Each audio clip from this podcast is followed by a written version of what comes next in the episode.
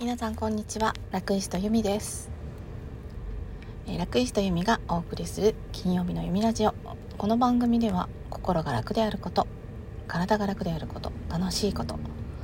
そして私の日々の気づきや学びを皆さんにシェアしていく番組です、えー今日もやらかしましてなんか録音というか収録していたやつがなんか飛んでしまいました何をやっているんでしょうかねこの前の日曜日は友達と、えー約束していた時間約束していた時間に目が覚めて友達からの電話で目が覚めてやらかしてしまいました。ちょっとねあの集中力がとってもとき途切れてるというかあれですね。あの自分では気づいてないんですけど何かの疲れなのかなのか集中力がかなり下がってきているので今も運転中なんですが気を引き締めたいと思います。えー、っとテーマなんですが、その飛んでしまったところでお話ししていたテーマにしようかなと思ったんですがちょっとあの同じのをもう一度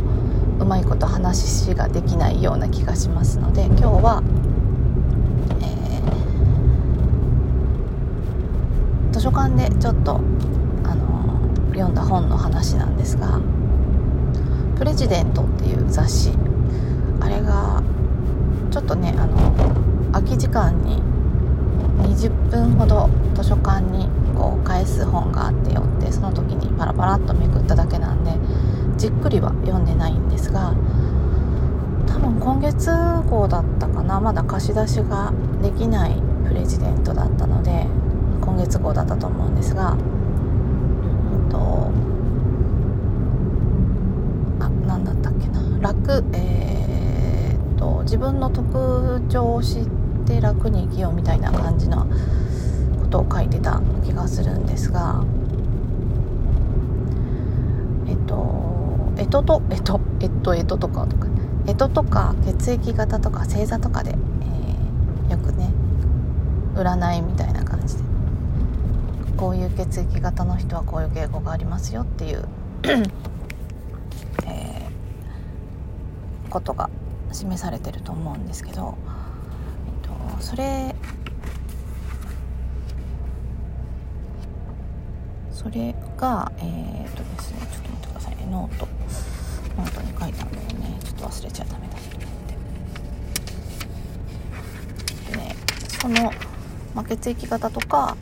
えー、干支とかそういうので占いとかにあるカテゴリーに含まれる人物はこういう特徴がありますよっていうのを類型論っていうらしいです。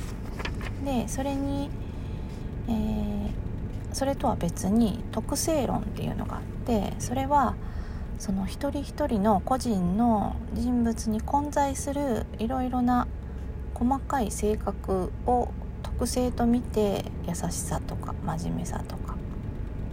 活発さとか。でそれぞれをこう低いとか、えー低くも高くもないとか高いっていうので表現する、えーものならしいんですがでその中でビッグファイブ理論人間は5つの特性で過不足なく表現できるっていう理論が最近あの主流ならしいです。で5つのキーワードがあって外交性とか神経小傾向開放的協調性勤勉性っていう項目があるんですけどその中にでもその中にさらに5つ例えば外交的だったら明るいとか活発であるとかなんかそういう項目があってその中のその5つの中の、えー4つ以上当てはまったらその傾向が高い23個だったら、まあ、高くも低くもないで1つ以下だったら低いというような感じで分けられるそうです。でそれぞれにその例えば外交的要素があの高くて私は外交的だっていう人がいたとしてもその他のあの項目例えば協調性とか勤勉性とかその辺りが低い人もいれば高い人もいる。だからこう組み合わせで結構とごめんなさい。何通りっていうのは私もその本には書いてなかったんですが、まあ、傾向で人のこう特性を見ていくということで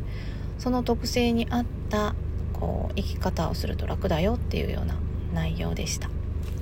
私はね、えー、どうだったかな。外交性が高くて神経症傾向が中くらいで開放的が高くて協調性が中くらいで勤勉性が低かったですでねなんか勤勉性とか協調性って年齢がこう高くなるにつれて実はこう程度は高くなっていくって書いてたんですけど私は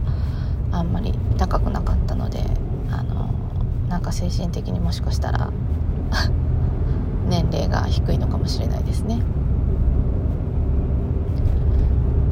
で、えー、外交的で外交的が高くて神経症傾向が低い人ってなんかこうギャンブルにはまったり、えー、しやすいから気をつけましょうみたいなことが書かれてました私はギャンブルはすることはないんですけどあでも宝くじとかあの時々買っちゃいますねそういうことでしょうかねあの投資とかにこうハマる人も多いそうなのでそういうの気をつけたいなと皆さんもね、えー、プレジデント。あの雑誌。時々その図書館とかあとは本屋さんなんかでパラパラっとめくる程度なんですけどあの内容的には